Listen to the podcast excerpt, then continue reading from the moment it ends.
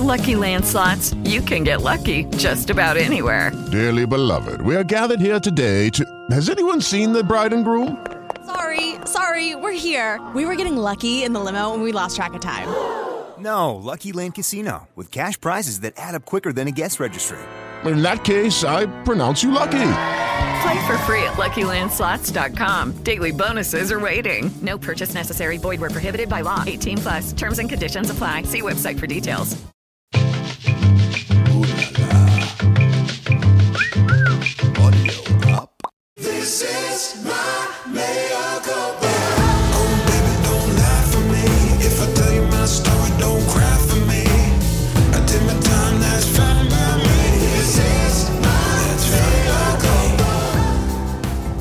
This is Michael Cohen, and you're listening to the Mea Culpa podcast.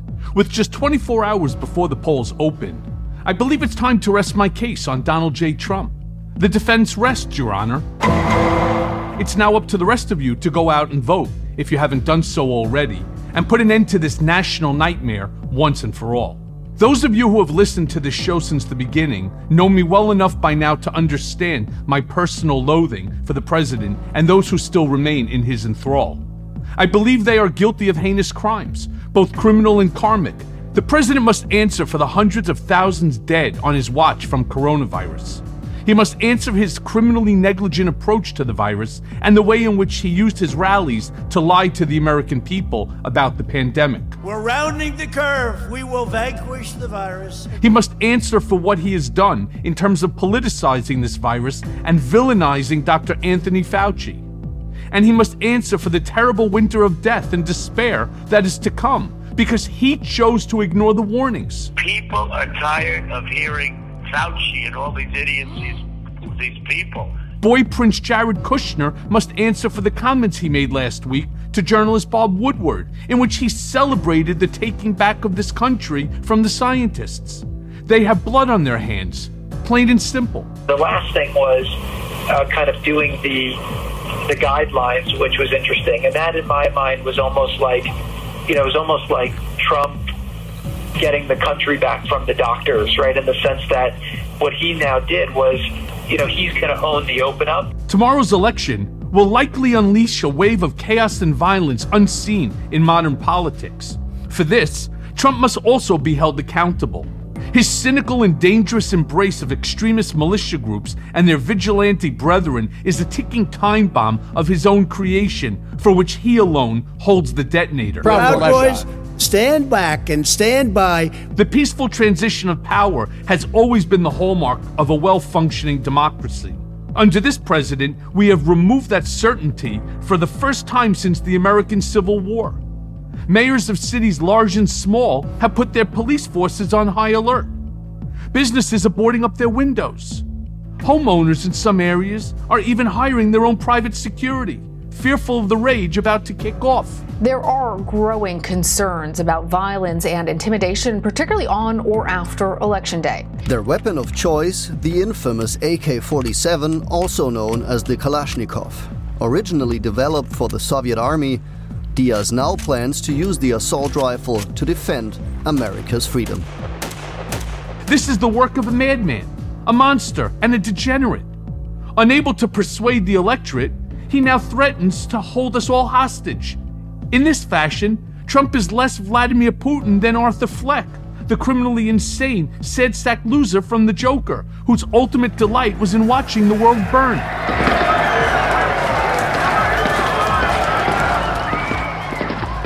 Well, tomorrow Trump will likely get his wish.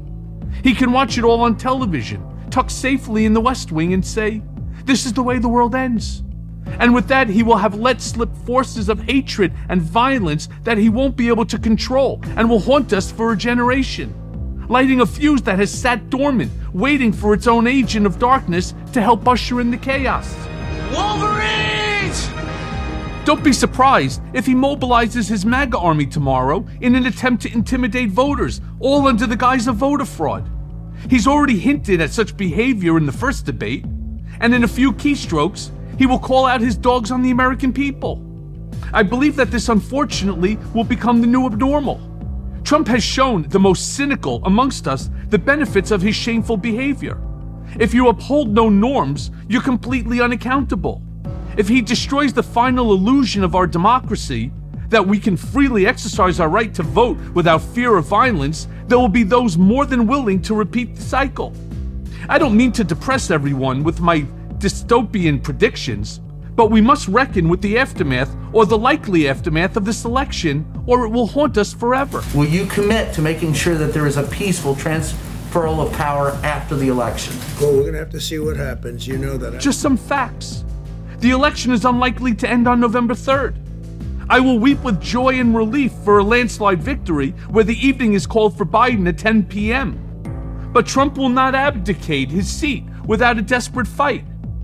We will be adjudicating the results of this election well until January 21. And it will be up to the U.S. Marshal Service to escort the former president away from the White House. His lame duck presidency will be rife with insanity and incompetence just as we're headed into the darkest moments of the coronavirus. Instead of guiding the country through these terrible days to come, the president will instead concentrate on settling old scores and figuring out how to keep himself out of prison. Do not be surprised if he attempts to pardon himself through his new conservative court majority. Be prepared for a rash of questionable executive orders aimed at plundering the country and punishing his enemies. Unfortunately, this election will not be the end of Donald Trump either. Not by a long shot. No fucking way. Stripped of his legitimacy and shorn of legal constraints, he will finally become what he was always longed to be a true dictator. A Trump loss actually gives him the license to go full on fucking Idi Amin. And in the middle of this, we must chart our darkest hours yet to come. It's been difficult in these final days of the election to hear other voices outside of Donald Trump's. His mere presence casts a giant fucking shadow over the rest of the news cycle. And right now, the sainted Dr. Anthony Fauci is waving his arms, desperately trying to get our attention despite extreme pressure from the president to remain silent. The pandemic is spreading exponentially, and the country faces a tidal wave of death, not just in major cities, but literally everywhere. Zero hour has arrived, and lots of people are going to die. I want you to get up now. I want all of you to get up out of your chairs. I want you to get up right now and go to the window, open it, and stick your head out and yell, I'm as mad as hell, and I'm not gonna take this anymore! With all this in mind, I spent a great deal of time thinking about who my last guest should be before the election. I wanted to have a conversation that spoke less to the politics of the moment than to the better angles within ourselves. Someone who spoke to the American people from their conscience and carry with them great moral weight. And I'm proud to say that person is none other than Bakari Sellers, the best selling author of My Vanishing Country, his memoir about growing up in the rural South. Sellers joins me on Mea Culpa just days away from the election. Raised in a family steeped in the civil rights movement, Sellers today works as a trial attorney and CNN analyst. He also hosts his own hit podcast for The Ringer. But all of this feels like a temporary way station for a much larger destiny. Sellers was the youngest elected African American official in the country when he held office. He worked for Barack Obama. I have no doubt he will serve once again. It's with a keen eye for history that Sellers has been watching his friend Jamie Harrison turn a long shot bid against Trump loyalist Lindsey Graham into the closest Senate race in the country. South Carolina is up for grabs. Senator Lindsey Graham's seat in the Palmetto State is not a sure thing, with his Democratic challenger Jamie Harrison raising more money in the third quarter than any other Senate candidate in history. Wow. Next cycle, it could be Sellers' turn to upset the incumbent. As I write this, though, protests have engulfed Philadelphia in defiance of yet another police killing. The president has wasted no time stoking further division and seems almost gleeful about reports of looting and vandalism. It has become one last political football for the president before the election. A Democrat run state, a Democrat run city, Philadelphia. We don't have that. We don't have it. The Republicans don't have it. We're looking at the shooting, yes. We're looking at the shooting. It also raises some uncomfortable truths for white liberals who are watching reports of widespread looting and worrying to themselves that the lawlessness will benefit Donald Trump. It is here that I am reminded of the writer James Baldwin, who was also a favorite of Sellers, about a famous interview in Esquire magazine that ran after the assassination of Martin Luther King. Those who were there and students of history will remember America's cities went up in flames after Dr. King was shot. But Esquire wanted to know how can we get the black people to cool it? Baldwin's answer it's not for us to cool it. What causes the eruptions, the riots, the revolts, Baldwin said, is the despair of being in a static position, watching your father, your brother, your uncle, or your cousin who has no future. The reason that black people are in the streets has to do with the lives they're forced to lead in this country. It's these larger questions that Sellers seeks to address. First, though, he'd like to see the end of Donald Trump. So let's listen now to that conversation.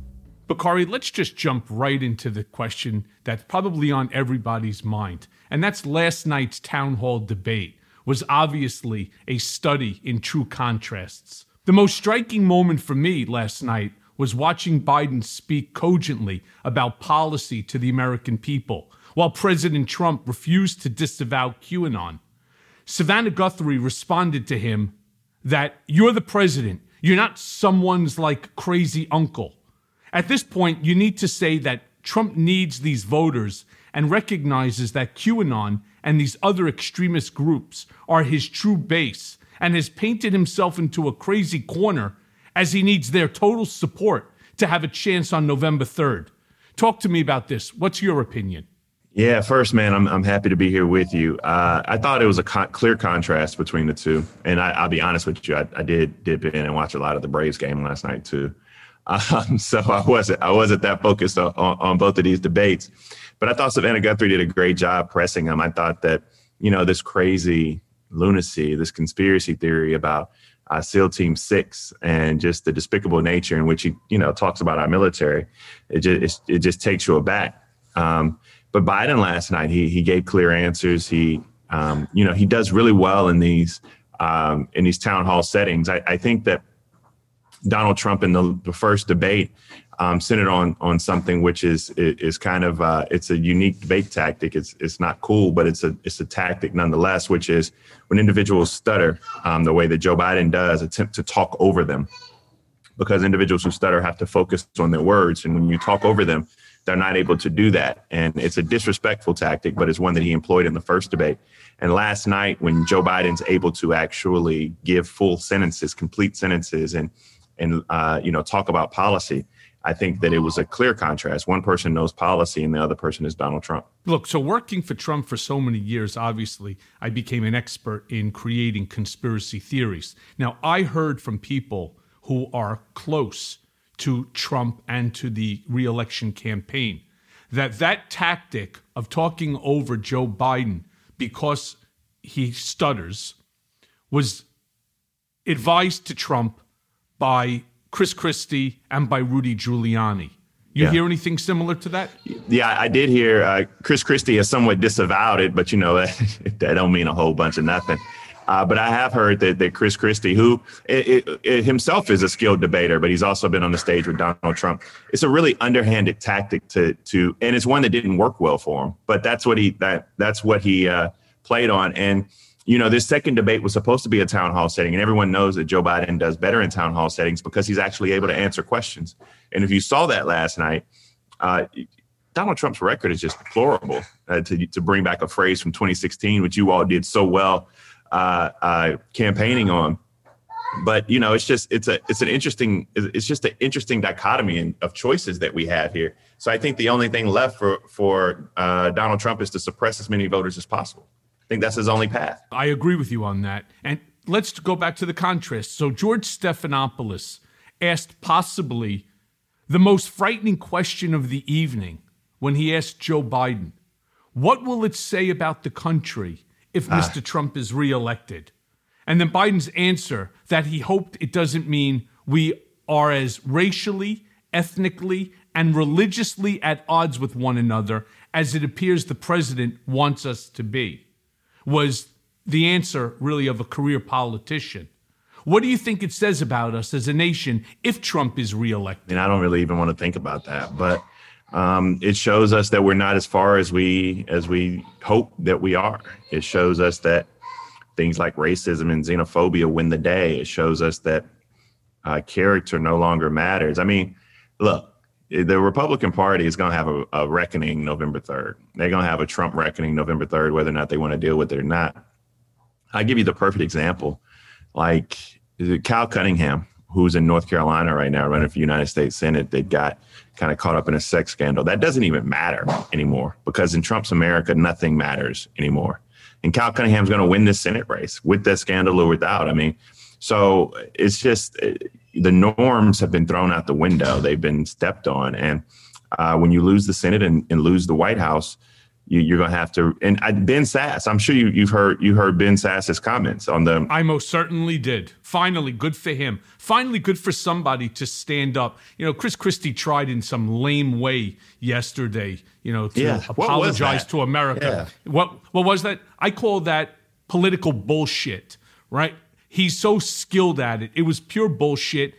He doesn't. He's not apologetic for anything. You know it hit him like it's hit so many people. I've lost friend friends, I've, people um, who friends' parents. Um, one even as early as last night as a result of COVID. This is not a joke. And the fact that he could placate the president for whatever political expediency he thought it would bring him, I have no idea. But what it was, political bullshit. It's amazing to me how people somewhat morph uh, and change who they are around around the president. Chris Christie being one of them. Chris Christie was always a, an honest. You know, he prided himself on being like an honest bull and a china shop type of individual. Um, and he's become a lot more meek since then. I didn't even know he was in ICU for seven days. Um, but I'm glad. I mean, I, I, I do have some level of of hope that now that he's gone through it, although he's gotten the best drugs in the world, maybe just maybe they'll take it a little bit more seriously. I, I don't know. Yeah, I highly doubt it. But you, you'll remember so many times you and I sitting in the green room at CNN, and we would have the debate in regard to Trump and the 2016 election. And I and I told you that Trump was going to win that election, and he was able to win that election simply because he's not a politician. His line of bullshit was I'm not a politician, I'm a businessman. I'm not just a businessman, I'm a great businessman. And I want to put my skills to work for you, the United States of America. And that line went over very well with what we used to term as the silent majority, but no longer because he's not a businessman. And what we've uncovered based upon my testimony based upon the New York Times' reporting with the tax returns is that he's not a great businessman. He's actually a shit businessman who was fortunate to inherit a lot of money from his father, right? I know that Trump is going to lose this election because Yeah. he's lost that song. I'm so confident about it. I actually placed a bet the other day with this company called with this company called Guesser. Um, and I just want people to understand it's it's actually it's a it's a nice size bet. I took some money from the profits of um of my book sales, ten thousand dollars, and I put it. and your I book put, is good. put- your book is good, by the way. FYI. Thank you, thank you. So I took that money and I put it on what I consider to be a sure bet. And if I win, I believe I win like fifteen thousand dollars, and one hundred percent of that money I'm donating to the ACLU for social purpose. Oh, there you go. I am so looking forward to handing them that check. You can't imagine. I'm I, I'm salivating over it. Uh, you guys taught us a lesson. You know, Democrats are proverbial bedwetters. We are. And you taught us a lesson in 2016. So a lot of people are still on edge, which means people are working hard all the way through election day to make sure that they uh, make sure they're doing everything they're supposed to do, leaving no stone unturned. It was unique in 2016, though. We had the two most unpopular candidates in the history of the country. You don't have that dynamic right now. No, no, we don't. But you, you do know, Bakari, I've, I've been a Democrat my entire life. I know Trump was too, right? Wasn't he? Uh, well, he was a Republican, a Democrat, an independent, and a Martian. I mean, he's anything that suits him, right? I want, I want to turn to on Twitter. The division between Trump and Biden boiled down to those who believed that they were watching an insane person rant and rave on stage with the president, and those who liken watching Biden to an episode of Mr. Rogers' Neighborhood. Yeah, I'm trying to get myself into the mindset of his rational conservative supporters, if there are any, to see how there is in any way that they can support this man. Again, Who's left at this point? That's a good question. uh, the silent Well, that's majority. why I'm coming to the best. I'm, that's why I'm coming to the best for the answer, Look, Bakari. Look, this is this is what this is what we found out. I, the Steve Schale is a he knows Florida better than absolutely anybody.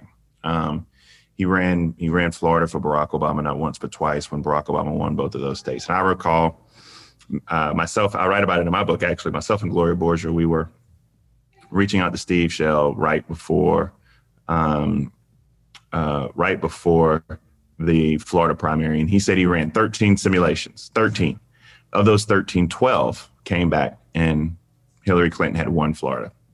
So election night, and as the votes are, votes are being counted, he calls us. We call him actually, and he sa- tells us, he says, white voters are raining out of the sky. He said, whatever, he said that that 13th, the, the, the 13th uh, simulation that he ran is actually happening right now. The, the trick to that is uh, what we saw were these individuals who had been on the sideline for so many people falling um, for what I believe to be one of the greatest cons in the history of this country, which is uh, somebody who shits on a golden toilet, uh, making um, poor and, and lower middle class individuals believe he speaks for them. Uh, when we look back at it in, in the history of politics, it's going to be one of the greatest cons that anyone's ever pulled off. Um, and I, I think that a lot of that's eroding. He also, Donald Trump also uniquely touched on a similar strain to what Bernie Sanders touched on, which is this populism, which is this trade has left us by that spoke in the Rust Belt. So I do think that some of these races are going to be close, but I don't think uh, at the end of the day the electoral college is going to be close. I think it's going to be a blowout. But I think that some of these states, uh, Ohio, for example, are going to be closer than people would imagine. Well, it's funny because on my Twitter last night, I couldn't help myself as I was watching Trump's insanity performance. You still watch like- them? You still watch? Is it like hate watching? What is it? It's not. It's neither hate watching or you know or liking watching. It, my my thumb is killing me from clicking back and forth, you know, from channel to channel. So because I really wanted to see both, so that I could you know be somewhat intelligent as I talk to you. But for me, I wrote on my Twitter, watching Trump reminded me of a of a line in one of my all-time favorite movies, Young Frankenstein. It's the nonsensical rantings of a lunatic mind. And that's exactly what we had yesterday. I mean, first of all, he was sweating profusely. Then on top of that, he couldn't sit straight where he had his his right leg off to the side, almost as if he wanted to charge Savannah Guthrie last night. I was like, all right, listen, as much as I dislike the man, don't charge her. That's not going to be good. Just knock, just And but but that, he did have one good moment. You you saw uh, Paulette. Paulette shot her shot last night. She she said that Donald Trump was handsome and had a had a great smile. She she probably slid in the DMs after the after the town hall was over. Yeah, well, that'll be his next wife. So, Bakari, switching gears for a moment, I saw on your Twitter feed that you've been following closely the rapper Ice Cube's um, Yeah. alliance with the Trump campaign over his supposed support of Ice Cube's contract with Black America. Can you explain for a moment to my listeners what the contract is and why Ice Cube thought it made sense to cast his hopes on it with the most racist president in American history? Yeah, that's a good question. So Ice Cube uh, came along after the primary and uh, put together, and, and more props to him. I, I think that that uh, more Black voters need to make demands of both parties, uh, making sure that they focus on things such as uh, Black wealth, um, education, healthcare, not just criminal justice, et cetera. And so, more power to Cube for doing that to give you some context, some things that, that your listeners may not know, that you may not know. Um, the Biden campaign, Symone Sanders, Keisha Lance Bottoms, Cedric Richmond actually reached out to Cube and sat down with them and talked about his contract with Black America. Now, Ice Cube, he sat with some economists and some of his team, quote unquote team, to put together this agenda. It's okay. It's not very thorough. Uh, it's a couple of pages. Um, and, uh, you know, it focuses, it really centers itself and focuses itself on uh, Black wealth. It also has some things in there like tear down all the Confederate statues and some other stuff that, you know, we would we would waste some time in doing. And so Ice Cube wanted a little bit more attention than he got, I'm assuming, because Uh, the campaign said, you know, we we we like some of these ideas, not all of these ideas. We will uh, get with you after the election and try to implement some more of your your ideas because Joe Biden already has a black agenda that he's actually talked to people on the ground. Let me let me let me give you a better analogy, Michael. Joe Biden worked diligently on putting together his black agenda and black equity plan. He worked with uh, Alicia Garza. He worked with the NAACP. He worked with all of these groups who have been doing this work on the ground for a long period of time. Ice Cube came in after the primaries, everything, and said, "This is what you should be doing." That is, this is the equivalent of you, Michael Cohen, calling LeBron James the night before the NBA Finals and telling LeBron James how to run the pick and roll. Like LeBron would hang up on you, right, and rightfully so. And so he's come to the table demanding all of these things. And the campaign even tried to wrap their arms around him. There's another fact that you don't know that wasn't even reported in Politico recently that Kamala actually reached out to Cube and DL Hughley and Killer Mike and um, um, a few others. I can't remember who else was involved. And uh, they, Ice Cube didn't show up to the call. He had a one on one opportunity with, with Senator Harris. And so they were making these overtures. But then Jared Kushner and Ja'Ron and uh, who's who's actually one of my good friends, and a few others. They've been working Ice Cube for about two months. And yesterday or day before yesterday, Katrina Pearson, um, with Cube's blessing, finally put out that Ice Cube's been working with them for the past couple of months on this on his black agenda. I don't know why Cube all of a sudden thinks that Donald Trump's going to give black folk five hundred billion dollars. Uh, but he wanted the attention and he got it. One of the things that I tried to do early on when he became president elect is with Jim Brown and the AmeriCAN program. And my real hope was that he would, when he was sitting in the room with 40 or 50 black leaders in that community, along with the great Jim Brown and others, that he would understand that so much still needs to be done and that he was going to be in a position to do it. So, Ice Cube, if you're listening, give me a call. You got a better chance of accomplishing something by speaking to me because rest assured, Trump doesn't give a shit about the black community. He doesn't care. He likes the status quo because in his heart, in his heart, he is a true fucking racist. I said it 19 months ago before the world, and I'm going to say it to my listeners and anybody else that wants to hear this. He doesn't want to see the black community thrive. He likes the status quo just the way it was. You know, for me, it's just, you know, somebody who puts out a plan after three years and 10 months in office, a platinum plan. I don't know why you think they would implement that now. And I just think, you know, I have a great deal of respect for Cube. I just think he got played and he doesn't do politics well. And uh, the Trump campaign is now using him. And my only point to Cube and anyone else was I don't have time for this shit. I got to go out and get people to the polls. Like, I don't have time to be petting you and giving you attention and coddling you. And there are a lot of there are a lot of black men in particular who uh, are thirsting for some type of attention. I don't get it. Uh, and you have people like Lizzo and Meg Thee Stallion and others who are going out and doing the work and getting people to the polls. And you have Ice Cube who's causing these distractions. But it helps what Cube doesn't understand is it helps Donald Trump because now there may be some black men who decide to stay at home simply because Cube is out here, you know, using his platform to sow disinformation. Well, let's hope not. Um, Bakari, while everyone's attention is on the general election right now, there is another important battle that's taking place. That's between Senator Lindsey Graham and Jamie Harrison. Yeah. And this race is so fascinating for so many reasons. The first of which being the fundraising numbers $57 million raised, which shattered the record set by Beto O'Rourke by 20 million. Now, you said in a Times column that was written by Frank Bruni if Jamie is to win, then this is the most thorough rebuke of Trumpism that we've seen. It also restores a lot of people's faith in the basic humanity of this country. Is what's happening in South Carolina a harbinger for the general election? Yeah, I, I wholeheartedly believe because you guys just whipped Hillary in South Carolina uh, by double digits, and now Trump is only up by six, seven, eight points in South Carolina. This Jamie Harris and Lindsey Graham race, um, and Lindsey is Lindsey's been so disappointing um, because you know back in the day when I was in a, when I was in the General Assembly and Lindsey um, it was Lindsey was a junior senator and Jim DeMint was a senior senator, I believe.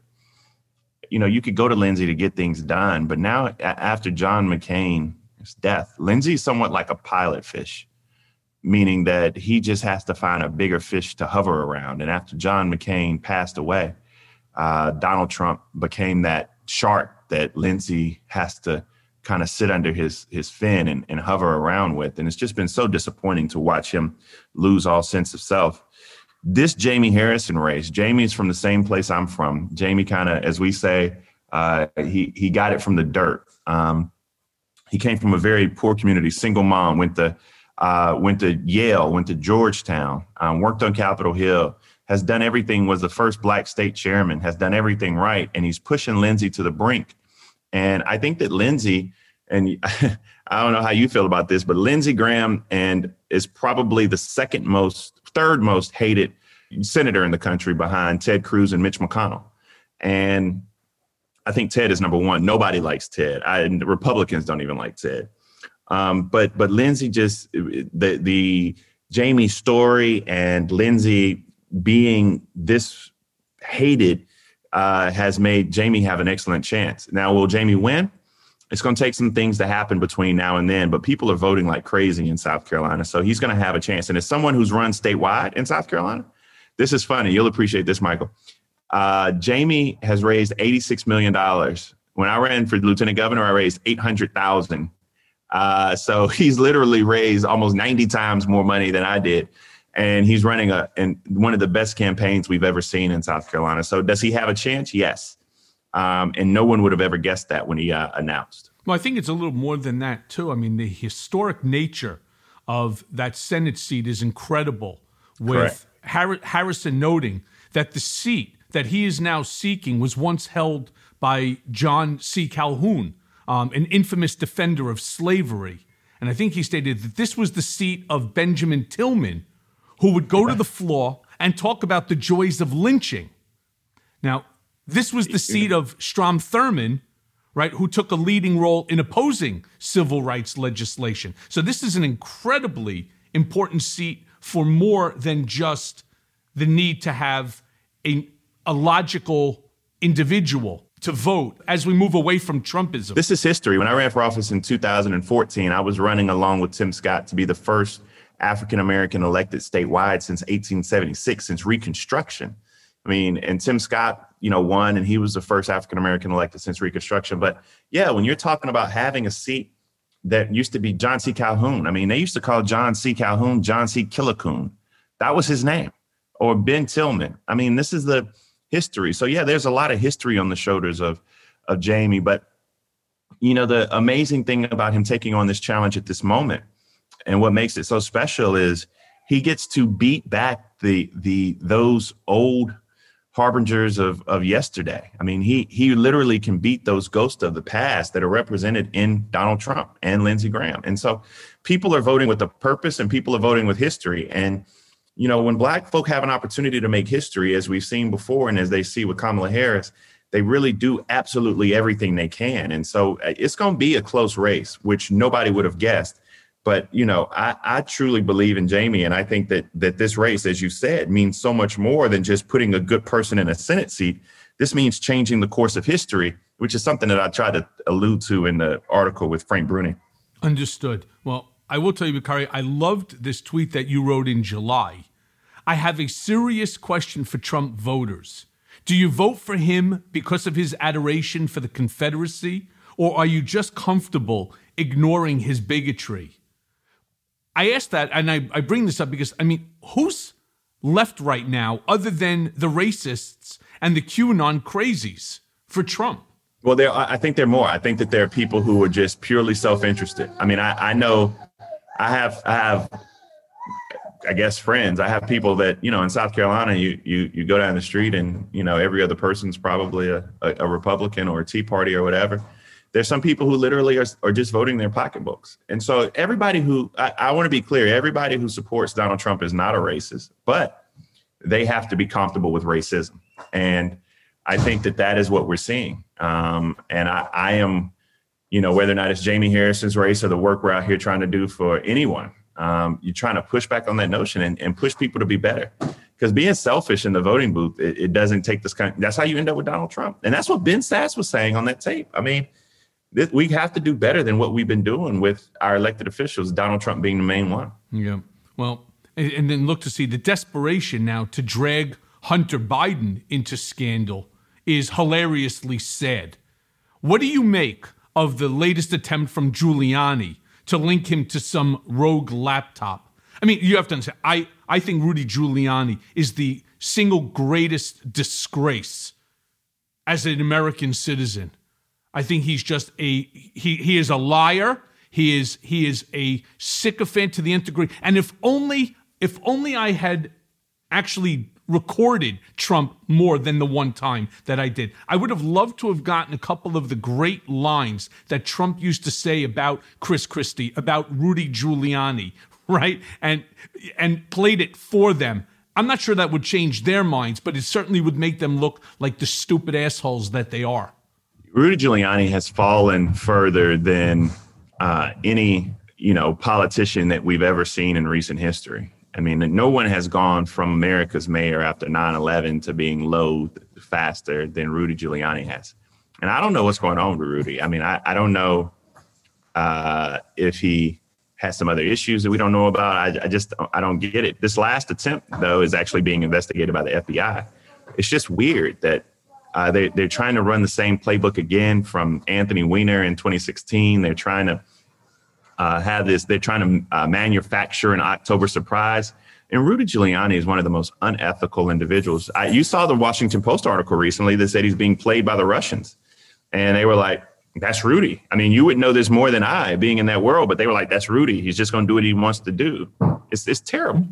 When you said that you're most people are doing this for their pocket and so on. That's Rudy Giuliani. Giuliani Partners was doing terribly. I almost ended up joining him after uh, the inauguration uh, at Giuliani Partners. They were doing terribly. This now gives him the ability to go to the Saudis, to the Emirates, to go to the various different Middle Eastern countries to to do contracts with them. Right. So he's a loyalist to Trump based upon his pocket. That's terrible. I mean, you go from somebody, but just just think about that. You go from somebody who helped this country recover from the greatest terrorist threat we've ever we've ever experienced, 9/11, to somebody who literally is just being drug around by their nose chasing the last the last dollar they can find. Well, that's Rudy Giuliani. Now, you recently tweeted that Republicans are going to steal this election if we're not vigilant. And we see what Trump is doing to undermine the election as a whole. But what's happening at the ground level that you see is both organized and systematic? So, shout out to groups like Black Voters Matter and Cliff Albright and LaTosha Brown. I mean, if you come down to South Carolina or Georgia and you look at these lines, I mean, you got you got six, seven, eight hour waits for people to vote, and they're just waiting. I mean, because black folk have seen on the they, they they're like we've been through this before, we've overcome more than this, and so they are doing everything necessary. Um, uh, I was speaking to one of your biggest fans, who happens to be my boss's wife, uh, uh, Susan Strom, and she was talking about her experience, her experience at the voting booth, white woman, and she said that there were a bunch of women who are out. I mean, you're seeing you're seeing these groups of people who are just sick and tired of being sick and tired, who are showing up and showing up to the polls and it's organized. I mean, people are not coming by themselves. The early voting numbers are shattering these old numbers because people are going to get friends. People really want to create change. Now, what we do know, and what you know, Michael, is that for your listeners who may not know this, uh, Democrats vote early, Republicans vote on election day. And so you can't get caught up in all the early voting numbers. You can't cannibalize your electorate. But I just have a feeling uh, Donald Trump was down 247,000 votes in Florida going into election day. 247,000 and he won by 113,000. And so I don't the, the, we're not counting any chickens, but what we are saying is that the energy, the enthusiasm is there. And so we, we'll see what happens, but I'll firmly believe and this is another note. You got to watch you got to watch Florida and Ohio. And the reason being is cuz Florida and Ohio are the two states that will count all their ballots on election night. And Donald Trump cannot be president of the United States if he loses either one of those. Now, if he happens to win both of those, which Ohio might be the only one he can, but let's say he happens to win both of those, then Donald Trump if he's up in Michigan or up in Pennsylvania before all the ballots are counted, the danger comes in if he claims victory and says, I've won even before all the ballots are counted. It's called a red mirage. And I pray to God we don't get to that point. Yeah, well, I, I predict that he will. I predict that even before the very first state is called, Donald Trump declares victory. No difference than when he declared Mike Pence's victory at the vice presidential debate, right, against Yeah. Kamala um, before before it was even over. Um, now, I've been asking I've been asking everyone that I speak with about Trump's refusal to guarantee a peaceful transition of power should he lose this election. What are your prognostications for election night in terms of potential chaos from this Trump MAGA army? Ain't nobody worried about them. Listen, Trump's MAGA army, or whatever they call, they only go to places where they can really fuck with people. Like they not, they not, they not in Detroit. You know, they they're not in Philadelphia. They're not going to Atlanta. They're not coming to Charlotte. Like that. Like nobody's. Look, this this election, and I I haven't been focused, Michael. You have to understand that you guys have taught me a political lesson. You included that you have to run through the tape in every election. 2016 has traumatized me. And so I'm not even worried about getting him to leave office until we actually win the race, get everybody to the polls and win the race. And then I guarantee you on January 20th, I believe that's when inauguration is, Secret Service is going to be there at noon to escort him to wherever he wants to go. Bedminster, back to back to Park Avenue or wherever he lives. I'm not worried about him leaving office. And I'm not worried about the people who will be in the streets harassing people and bullying people that they can only bully. I, I, I think that, you know, these poll watchers, they're not going, like, ain't nobody to stand in the way of my mama showing up to vote. No matter how big you look or how scary or what, what color MAGA hat you got on, people are going to show up and vote and they will not be intimidated by anybody in these elections. Trust me on that, Michael. Well, I hope you're right because we recently had James Carville on the show, and he believes that all of this is an attempt by Trump to leverage some kind of a pardon. And Carville says that Trump knows that he's losing and he's likely going to prison, and his only saving grace is the leverage he has with these militia groups. You agree with that statement? I do to a certain extent, but I think that, you know, I was in the, this is funny. Um, you may remember this, but I was in the studio when uh, it was before the Mississippi primary. And um, I was about to go on State of the Union with Jake Tapper, and he was interviewing Trump. And he asked Trump about David Duke. And it was the Sunday before the Tuesday of the Mississippi primary. And he was like, David Duke, you know what he says? I don't know him. Like, Who? Who? He's like, who? Who's endorsing who's- me? Da- David, David who? Huh? What, are, huh? Huh? He, huh? Huh? what are you talking about? Yeah, exactly. So it was it was weird to watch him play footsie with white supremacists, and and I was just like, you know, he's trafficking in the currency of of racism, and I don't know if he has. I don't think he's like smart enough to to even know what the Boogaloo Boys stand for, or I think he probably thinks that the Proud Boys are like gay dudes in New York. Like I don't think that he truly understands. As long as they with him, right? As long as they with him, that's all he that's all he wants. I mean, as long as they're feeding him, as long as they they are are having their allegiance with him. And so I I find I figure when this is all over, when they lose, when he loses, he's going to dump them like he dumps everybody else. And we'll we'll see. I mean, he's their leader, but they, he don't want to lead anybody who when after he loses his race, he's going to dump everybody and move on with his life. Well, let's let's hope so because I, I don't really see it exactly the same How way. do you how do you see it? Well, I think he's going to attempt to hold on to power. And I said that over 19 months ago when I testified before the House Oversight Committee. And I talk about this all the time.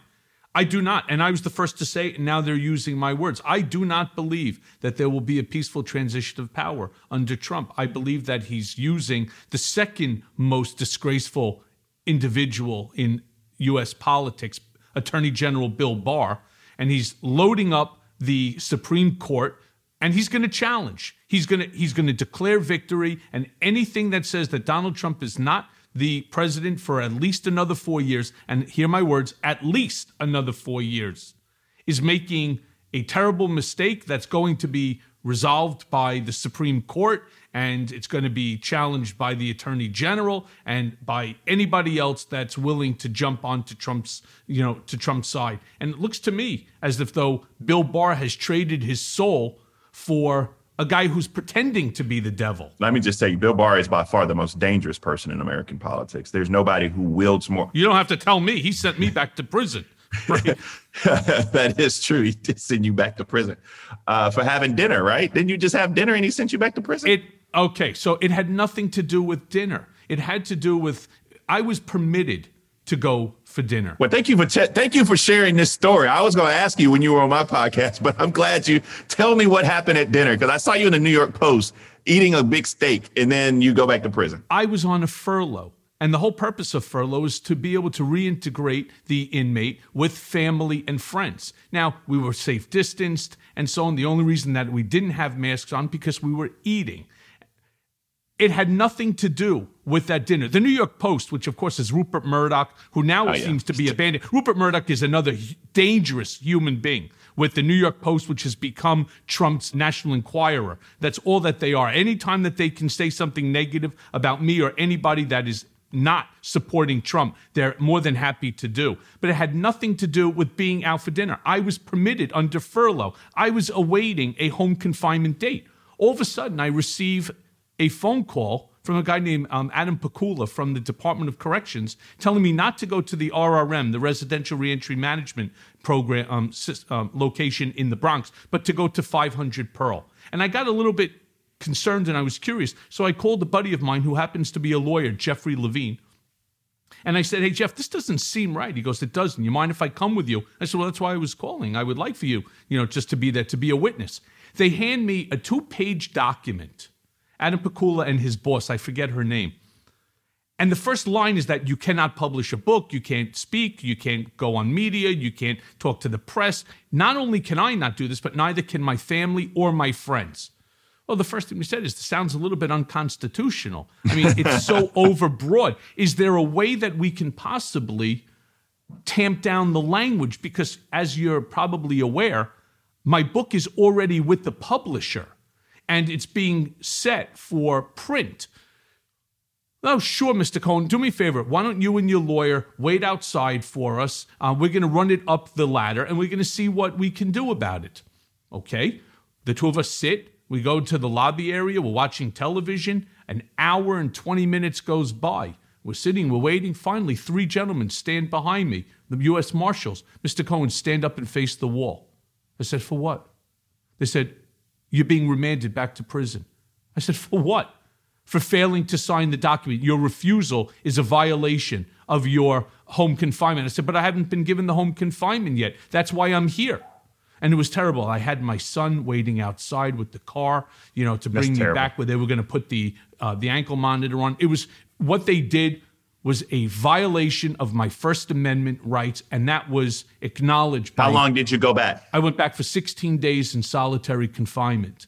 And thank God for my lawyer, Danya Perry, and for the brilliance of Judge Hellerstein, who called out Bill Barr and Michael Carvajal, the head of the BOP, and Adam Pakula, and the rest of these animals. He called them out and he said this was retaliatory.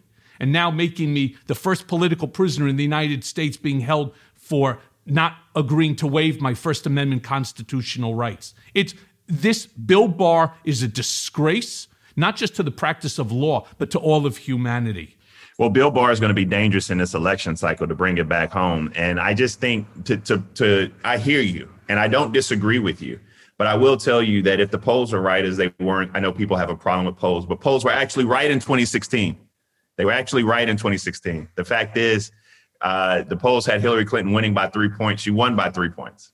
But uh, if the polls are right and, and Joe Biden has a 10 or 11 or 12 point victory, this will not be close enough that Donald Trump can do those things. But if they're wrong and it, or it gets closer, then everything you said can and probably will happen. Well, you touched on that early voting is showing record turnouts, which, as you accurately stated, usually favors Democratic candidates. And the press loves to show the long lines to emphasize that turnout.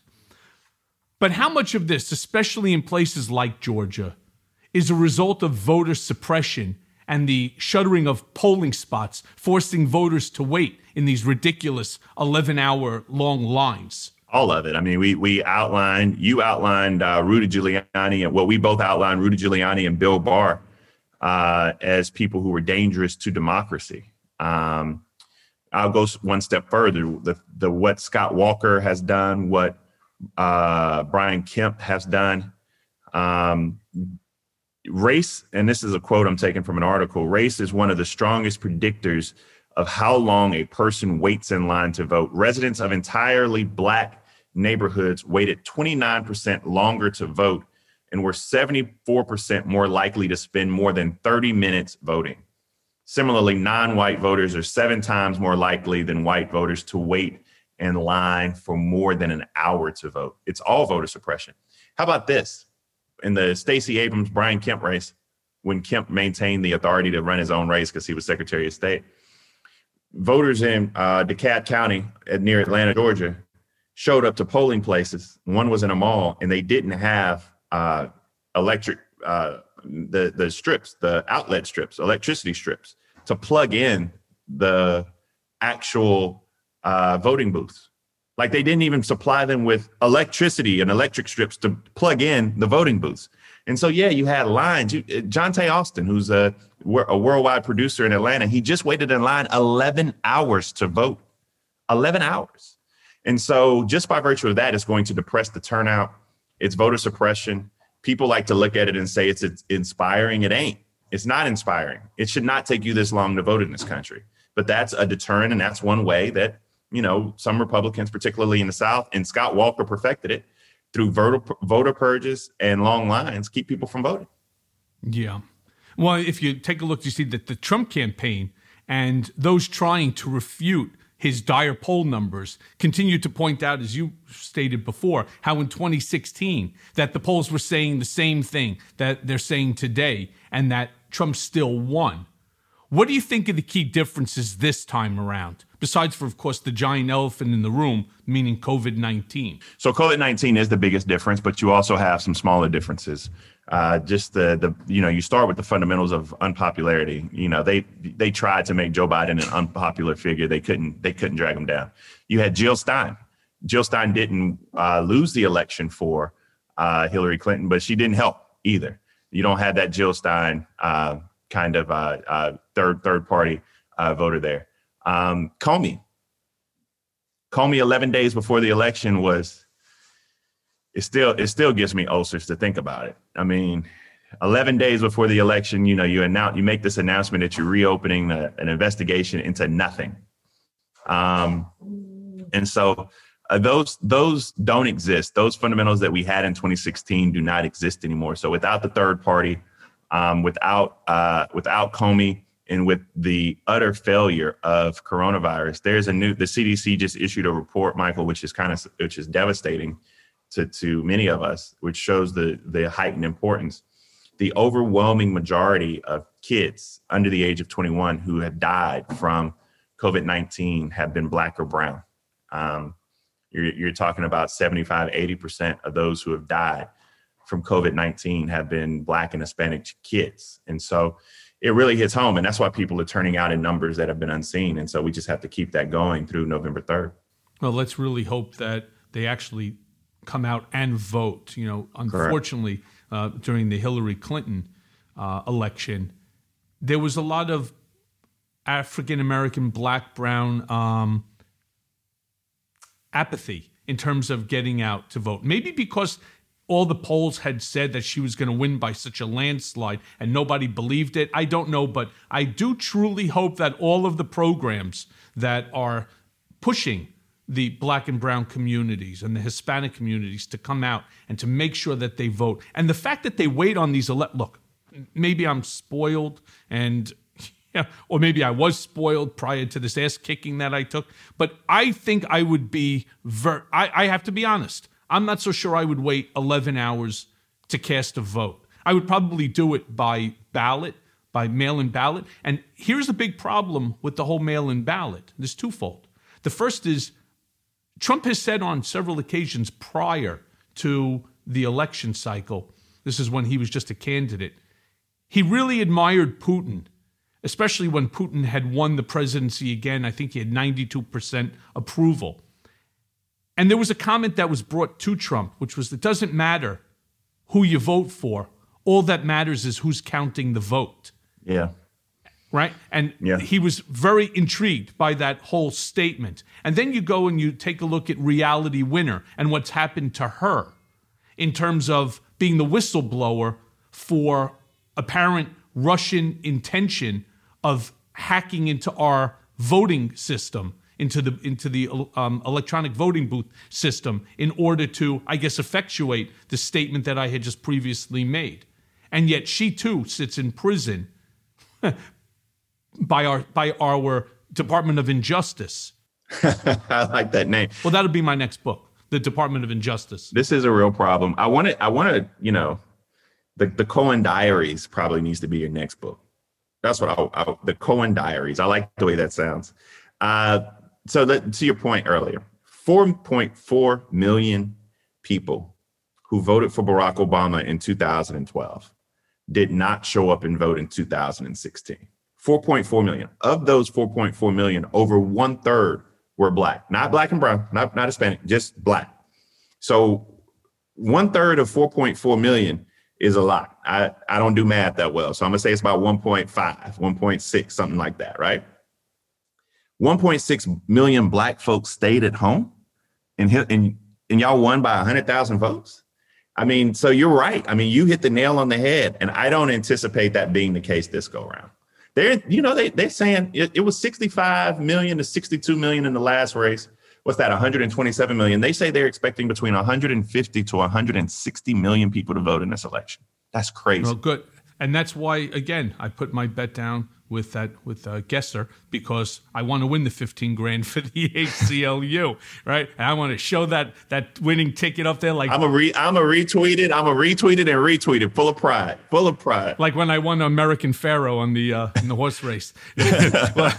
So so the other day, Kamala Harris gave Judge Amy Coney Barrett a what I would consider to be a fairly gentle cross examination, especially in light of the epic torturing that she gave Kavanaugh during his confirmation.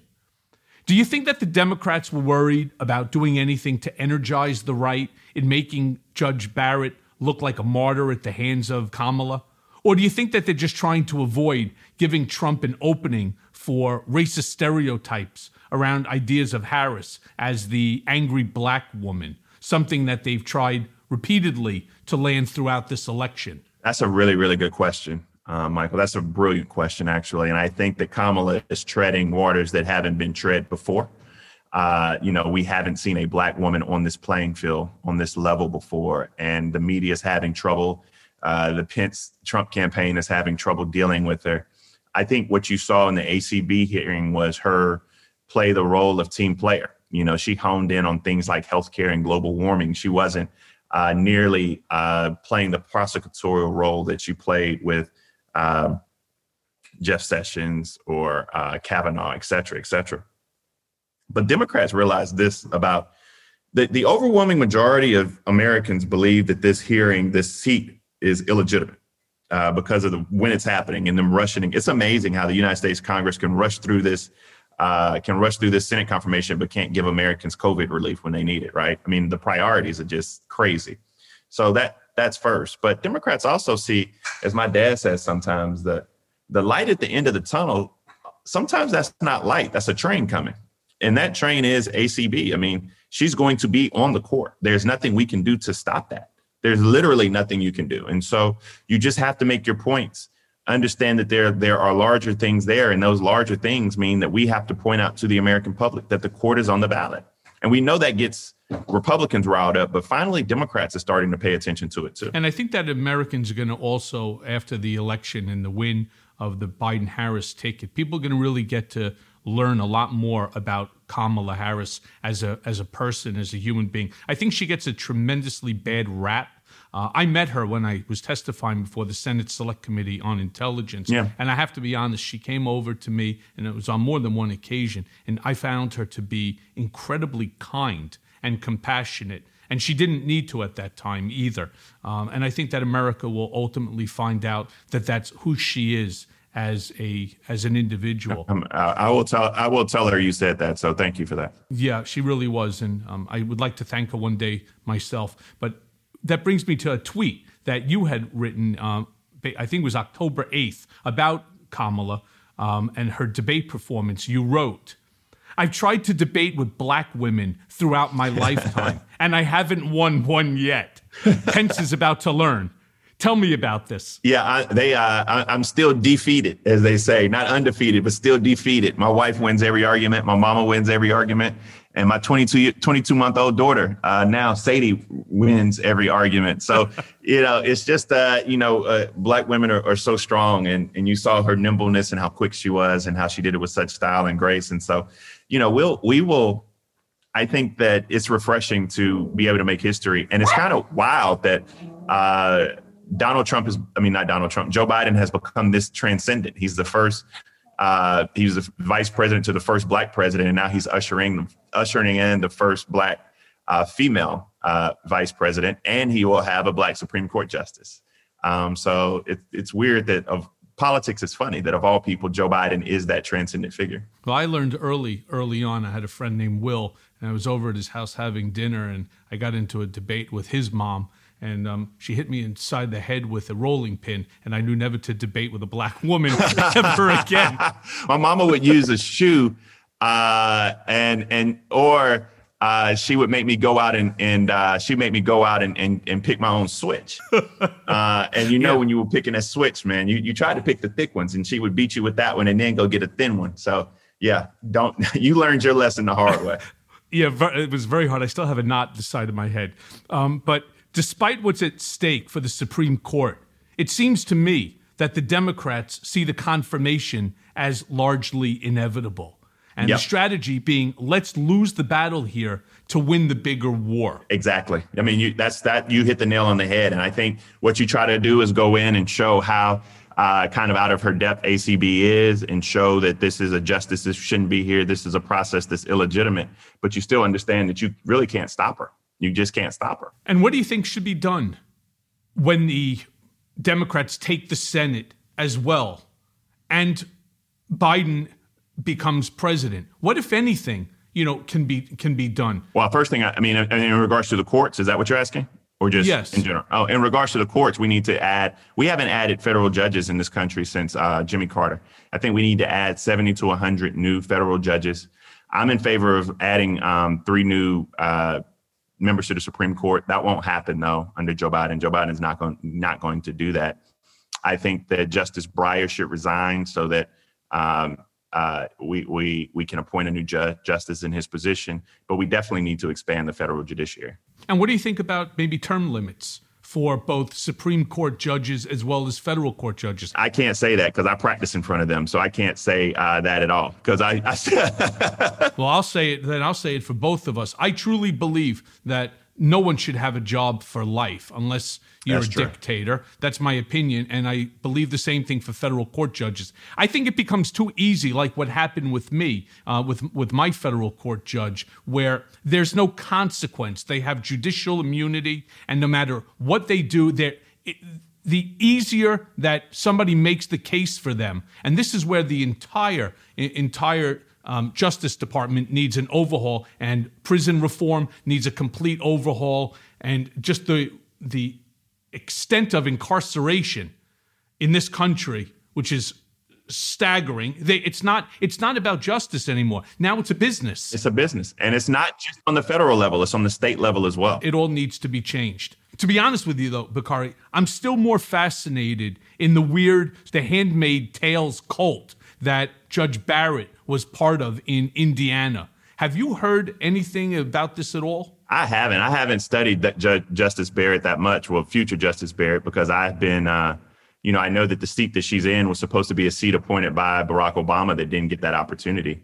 Um, I've been out here focused on trying to get people to the polls. I mean, I, I know that she's going to be a justice, unfortunately, um, and we're going to have to do what's necessary to reform the court. That's all I know. Yeah, and I think it's actually, if, if you think about it, why did the evangelicals, as an example, why were they backing Donald Trump? I don't know the answer to that. I tell people that. I'm going to give you the answer. Yeah, I want to hear that. All right, because I am the one who brought the evangelicals to Trump through my close relationship that exists even today with the Falwells and and other members of the evangelical community. You know, um, they wanted to stack the court. They truly are against Roe v. Wade, and Donald Trump has actually done that. He doesn't know one judge from the next. He doesn't give a shit enough to do any research on his own. He doesn't even have enough he doesn't even he doesn't even desire for somebody to come and to and to speak to him about each individual and give him the cliff notes version he's the laziest human being if his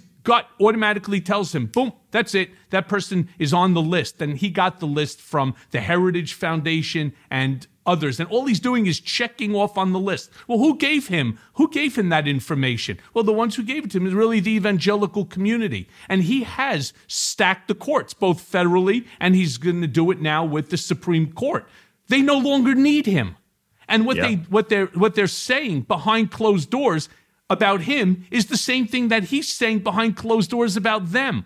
They know that he's a sexist, a misogynist, that he's never read the fucking Bible in his entire life, right? That him standing in front of a church, you know, unless that there's like a hot dog stand there, he's never been in front of a church before either. And the whole thing is just an absolute setup, and they don't need him anymore either, right? They they've already gotten as many judges as they could have ever expected, plus Yep. more.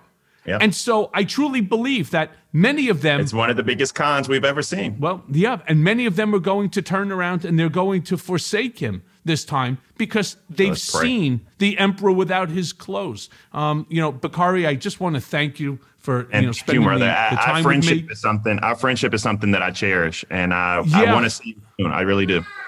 You know, and people don't realize that we had met so many times before, you know, in the green room, and while Yeah. even while we were on opposite sides of the field, Yeah. and I was part of that sycophantic Trump cult. All right. There was always nothing but a lot of love and respect for you, and you know your your your answers were always predicated on fact. The only difference is that you just didn't see, along with so many of our fellow Democrats, the silent majority that We Trump didn't. was no. And had you seen that, I think that Hillary Clinton would have been a much more active um, Yeah. candidate, and I think she probably would have pulled it off had she shown herself to be um, more relatable to Yeah, to you. people. Yeah.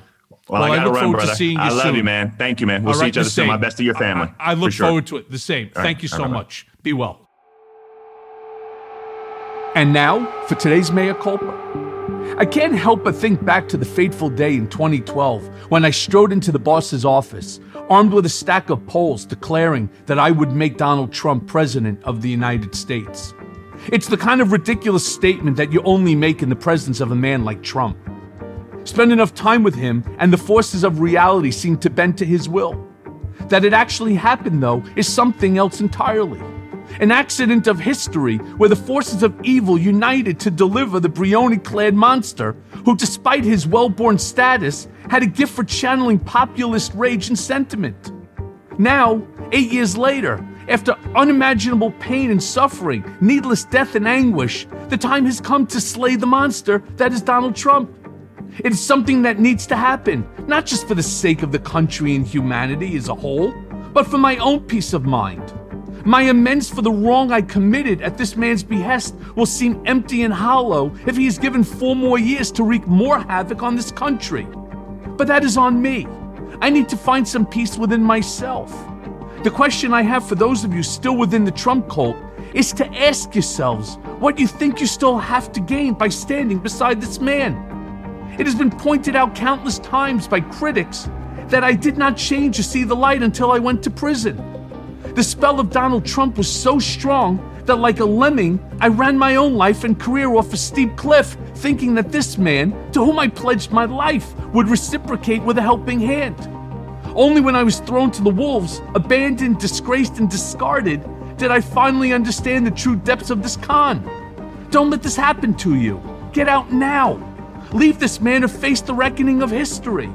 If you're guilty, face your consequences and get right with your maker. But don't go down with this man. He won't save you. And the only way to save yourself is to break free of Donald Trump and tell the world what you know. Starting tomorrow, this show will pivot from the president's past sins to his present predicament. Our aim will be nothing less than the imprisonment of Donald J. Trump. I will continue to speak to you honestly about what's really going on behind the orange mask and help you make sense of the coming aftermath. In addition, the show will continue to be a place of refuge and safe harbor for those of you looking to escape the Trump cult. Text me day or night at 646 374 3506. There is much work yet to be done, and I will be right there with you every step of the way. And thanks for listening. Mea Culpa is brought to you by LSJ Media and Audio Up in association with Midas Touch, and it's hosted by me, Michael Cohen, produced by Audio Up by Jimmy Jelnick, and executive producer Jared Gustad. And it's edited by Tyler Dawson. Please register to vote. I'll do my part on this podcast, but to truly make a difference, you must vote this man out of office. So if you're not registered, go do it now and come out and make sure that you vote on November 3rd.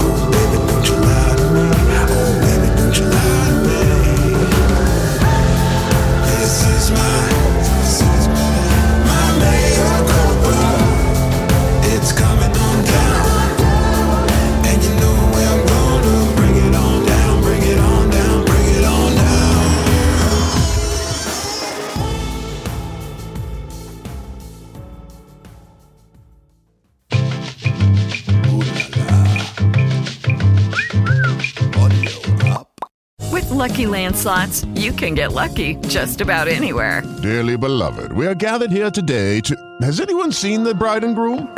Sorry, sorry, we're here. We were getting lucky in the limo and we lost track of time. No, Lucky Land Casino, with cash prizes that add up quicker than a guest registry. In that case, I pronounce you lucky. Play for free at LuckyLandSlots.com. Daily bonuses are waiting. No purchase necessary. Void where prohibited by law. 18 plus. Terms and conditions apply. See website for details.